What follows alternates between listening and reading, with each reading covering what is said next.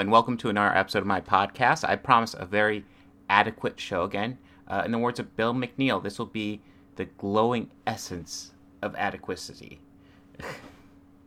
uh, yeah, I haven't, like, I'm having technical issues, which is why the video of the last one hasn't been released. It's available on podcasting platforms. Uh, hopefully, I can get this one out. I mean, I can almost certainly get the audio version out. Video, I don't know. Uh, it's going to be fixed sometime soon. I don't have an exact date. Um, hopefully today, but I, I can guarantee nothing at this point. Uh, life is like that. It's fun like that. Uh, but as if you've looked online, I have posted. I would like to find a co-host. I would like to just someone I have a good rapport with. Um, go ahead and uh, I have information. I'll go ahead and put information like that in the description box. And uh, also, like, I'm pretty much. Wild Ask for you as a co host is uh, uh, kind of like we'll converse about the topics that a lot of the fans request. Uh, also, most of the time, come with your own, like, rant or segment prepared. Um, but yeah, I if you've already submitted information to me, uh, I will get to it probably in about a week. I want to let some of them collect, and then we'll do like uh, online interviews and see if we have good rapport.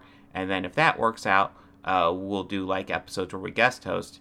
And what I largely envision is it will like if it works out well, uh, the podcasting YouTube channel will be like a co-owned channel between myself and the co-host, whoever it may be. Um, so yeah, if you're interested, I'll put information in the description box. Uh, as for the episode today, right now, uh, I'm just going to do two topics. I'm not even going to do a soapbox. I don't have a clear soapbox uh, figured out for today. So, and I, it's a day off from my normal job, so I definitely want to get a podcast in. So instead, we're going to just be covering two topics. Uh, we're going to do a verses and a personal story. The the the personal story they're both requests. And the personal story uh, it's just something at first i wasn't really going to do it. I was going to kind of incorporate personal stories more into the podcast and other topics. And that is still mainly my plan but i think i'll go ahead and do a personal story today uh, of just kind of an event that probably shaped my life more than anything else ever. And i don't see anything else shaping my life in such a drastic way again. Of course, that always changes. Uh, but as for the first verses, we are going to tackle something that uh, I've thought about doing a full edited video for for a while, but uh, I haven't. And it is Despicable Me versus Megamind. Uh, DreamWorks versus uh, Illumination Studios, I think they call themselves. Um, these are uh, two movies I believe came out in the same year, 2008, I want to say, maybe 2010, maybe 2011. God, I don't know. Research is good, people. We should all do more research. Uh, but these movies, they came out in the same year, and they have very similar uh, premises behind them. It's about a villain who uh, essentially turns good. Um, uh, Despicable Me, of course, we have Gru as voiced by Steve Carell, and uh, he has these group of minions called Minions. And in uh, Megamind, we have Megamind, and he is voiced by Will Ferrell, and he has a minion named Minion. Uh, another parallel between these two movies.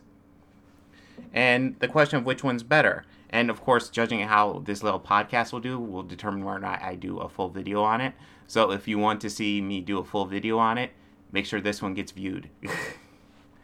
but uh, breaking this down, which do I think is better? Which is an interesting question because neither one of these movies is great. They have a very similar premise, and it's a cool premise. But if we break it down, uh, there are positives to both these movies. Uh, Megamind Megamind has a really cool. I think the actual character of Megamind is actually well explored in that movie. Uh, spoilers, full fledged spoilers, FYI. Uh, that movie begins, and it's like a typical superhero story. Um, Megamind has kidnapped the Lois Lane type character, and he holds her hostage. And Metro's Metro, Metro City Man, Metro Man has to go save her. Uh, and it's a very typical like Superman style story. And then the twist comes in the first uh, act where feels that he's weak to copper, which seems weird now of nowhere for obvious reasons that we'll get to later.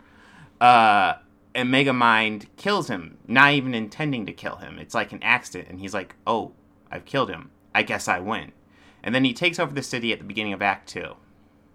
And this is definitely the uh, low point of this movie because this is so boring. This is Megamind getting everything he's ever wanted, and as an audience, we're just kind of bored because we don't even see where the story's going from this point. point, and it's not clear.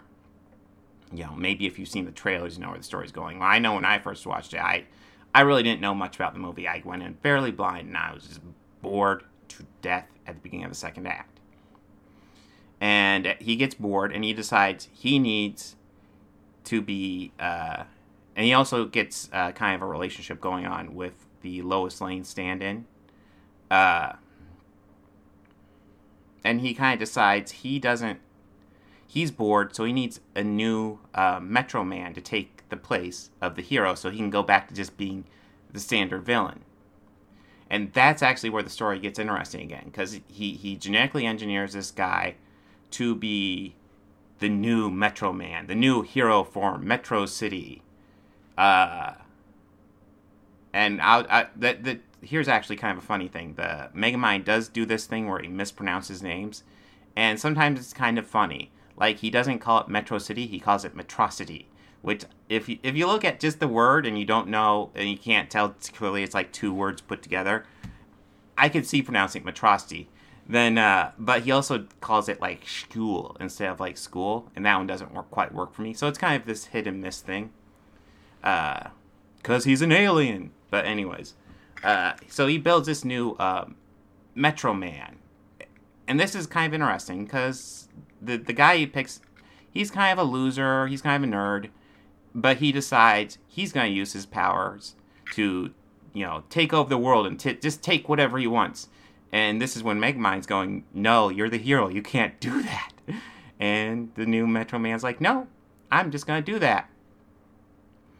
and that's where it gets interesting because that's what forces Megamind into like the hero role because now he's made like this real villain. Except this guy, he has all the powers of his of the old hero, except now he doesn't care about killing and stuff like that. Now, of course, it's animated, so it never gets that dark, but like the implications there that he just does not care, and Megamind's trying to save him, and that that's really what gets interesting because it's actually very convincing. Megamind's turn to a good guy because it's kind of clear like he just kind of enjoyed being the villain as just to be like you know in opposition to Metro Man, and that's kind of what he enjoyed. He wasn't like, oh yeah, let's kill everyone. It was just a role he enjoyed playing. So it, it felt very genuine when he decides where he kind of takes up the mantle of the hero to defeat this new Metro Man that he created. But uh, so I actually really like his arc in the movie, um, and that plays almost pair plays against uh, the actual Metro Man, who of course faked his death because he didn't want to be a hero anymore. He was bored by it. He thought it was lame, and to a degree, I get that. And at the same time, it's also like, wow, dude, come on, it's kind of awful. Um, now, how does uh, Despicable Me played out? Despicable Me plays out a bit more standard. Uh, we have Gru, and he's a villain, and he wants to do all these hijinks, and I, he wants to capture the moon in that movie. And part of his plan is to adopt these young girls, and it's like a cover story for him. God, exactly how exactly does that work? It is part of his plan to to adopt these young girls as a cover story Shit. this is why research is important. I don't remember that at all.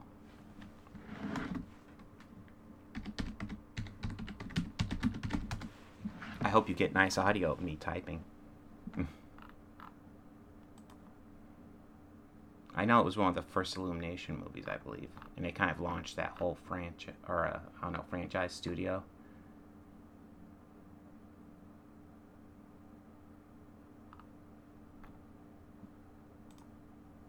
And yeah, he needs the shrink ray from his from another. Essentially, he's going against another supervillain because he wants to use the shrink ray to capture the moon.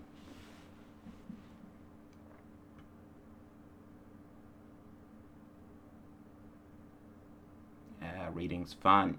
Video of some guy reading is always the best. Uh,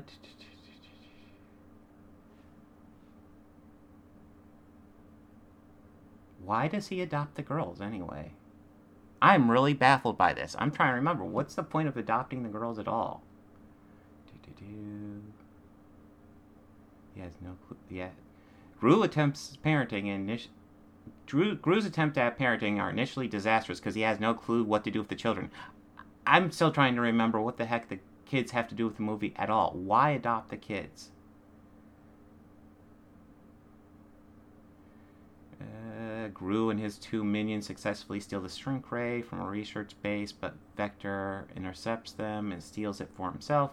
Gru attempts to steal back the shrink ray from Vector's fortress, only to get ambushed by several booby traps. He notices three orphan girls named Margot, Edith, and Agnes gain access to Vector's fortress because they are selling. Co- okay. Wow, is that it? Wow.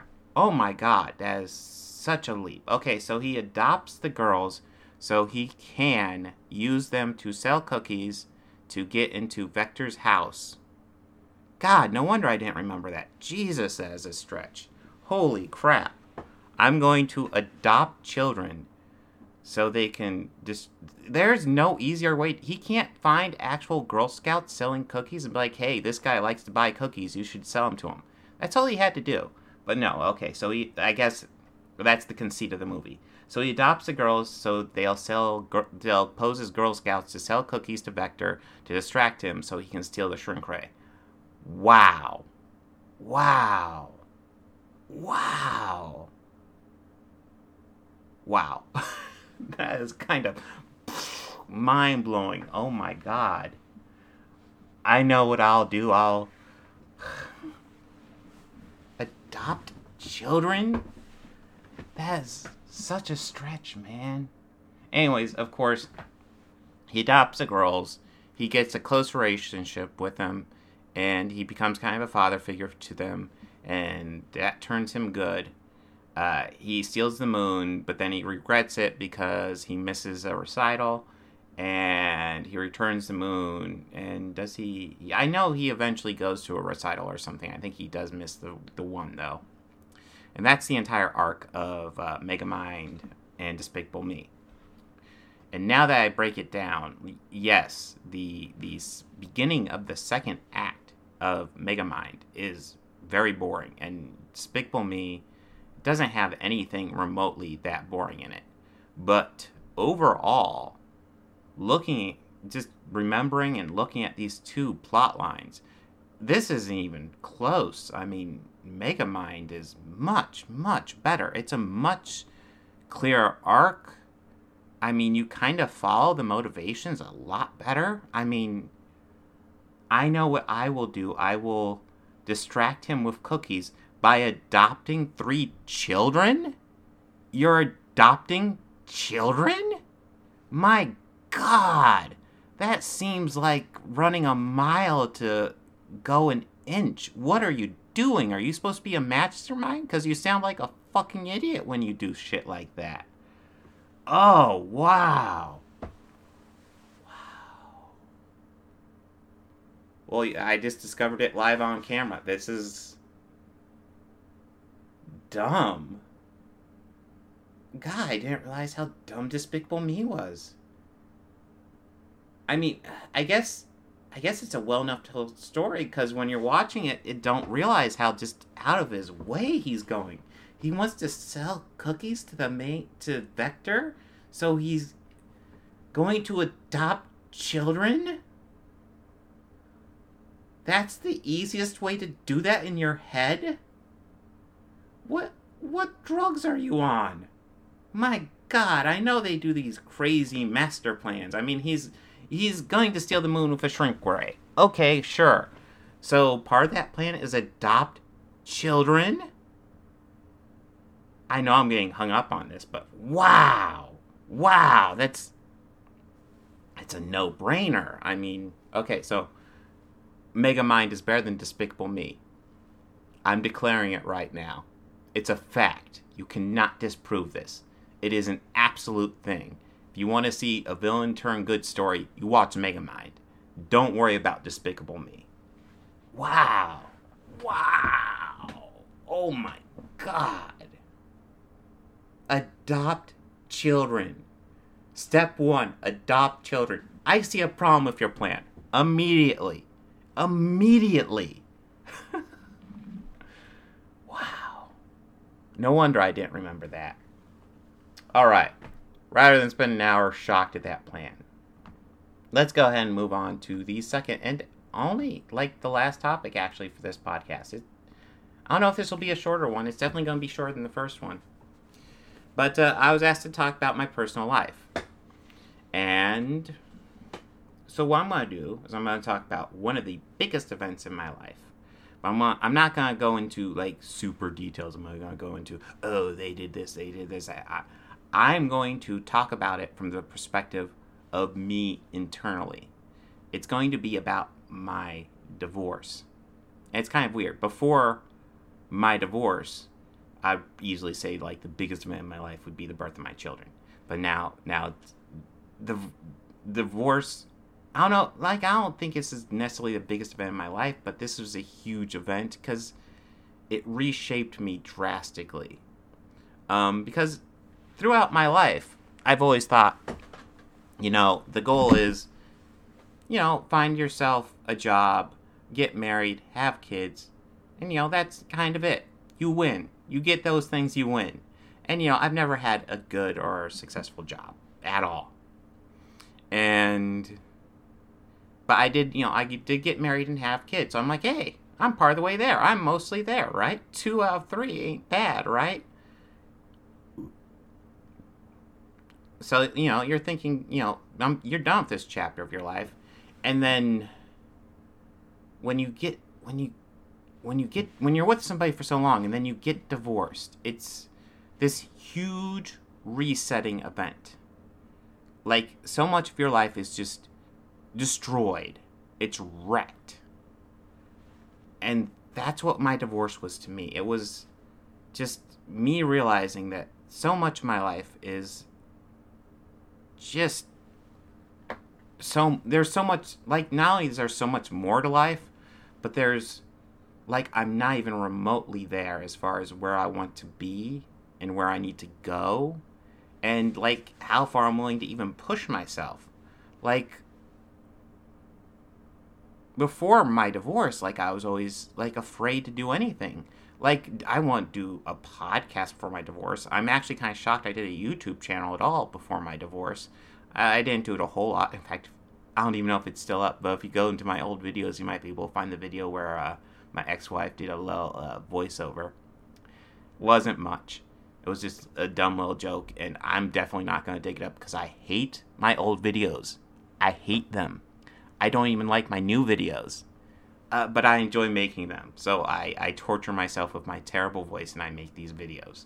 And I'm glad at least some of you guys like them. So, I mean, that's cool by me. Uh, but, uh, yeah, I, I'm shocked I even made them then. Uh, but there's always this fear like, oh my god, you know, what if I get a copyright claim and somebody sues me and I go to the poorhouse for the rest of my life? Uh, you know, there's all types of little fears I have. And what I kind of realize is all those fears don't mean anything. Just do it. You want to do something, you do it. Uh, you know, and of course, of course, there's limits. You don't commit crimes, but like, if there's something you want to do in your life, like make videos, like make a movie, like I, I now I do have limits. Like making a movie I would have to be limited to where I live, so I can't I can't move really too far out because of my kids. but I can still make videos. I can get a lot of those creative itches out just by, you know, doing a podcast or making a video. Um, and that's really helpful to me. But also, like, kind of losing and, you know, getting told no. These are fears I used to have.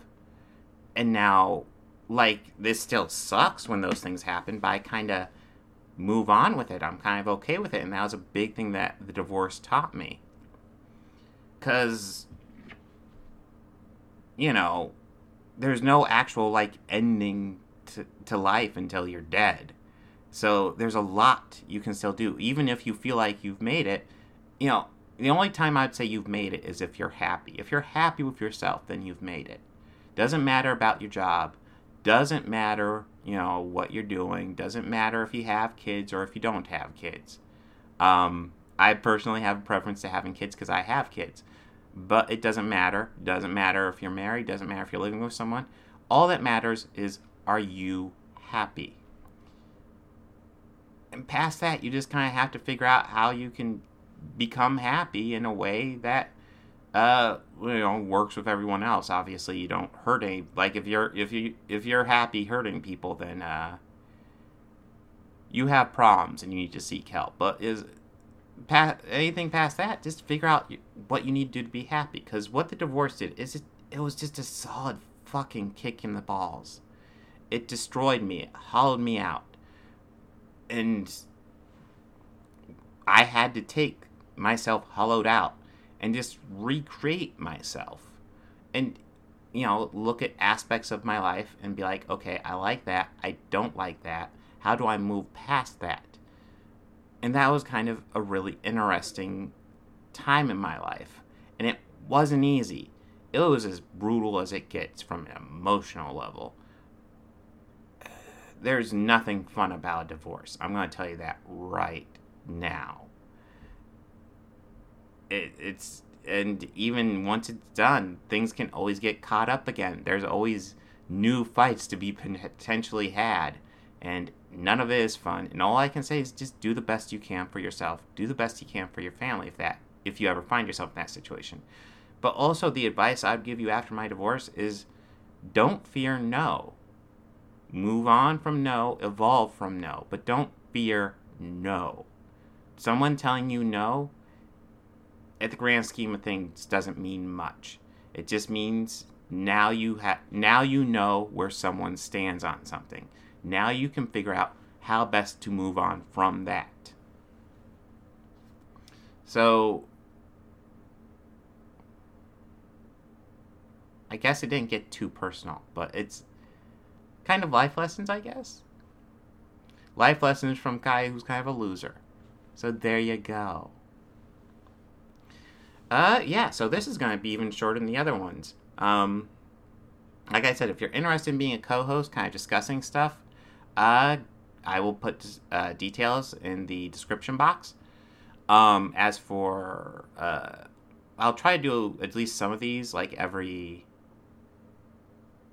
every day off I'm off of work from my normal job when I don't have my kids. I'll probably try to get something out. Um, until then, I hope you enjoyed this very, very adequate show. Um, and uh, next time, we'll definitely be discussing Loki. Um, I don't think I'll have a chance to watch the new Fast and Furious before then, so uh, it'll mainly be uh, Loki. And as for the other topics, um, you tell me what I'm going to be discussing. Uh, type in the comments below. Take it easy.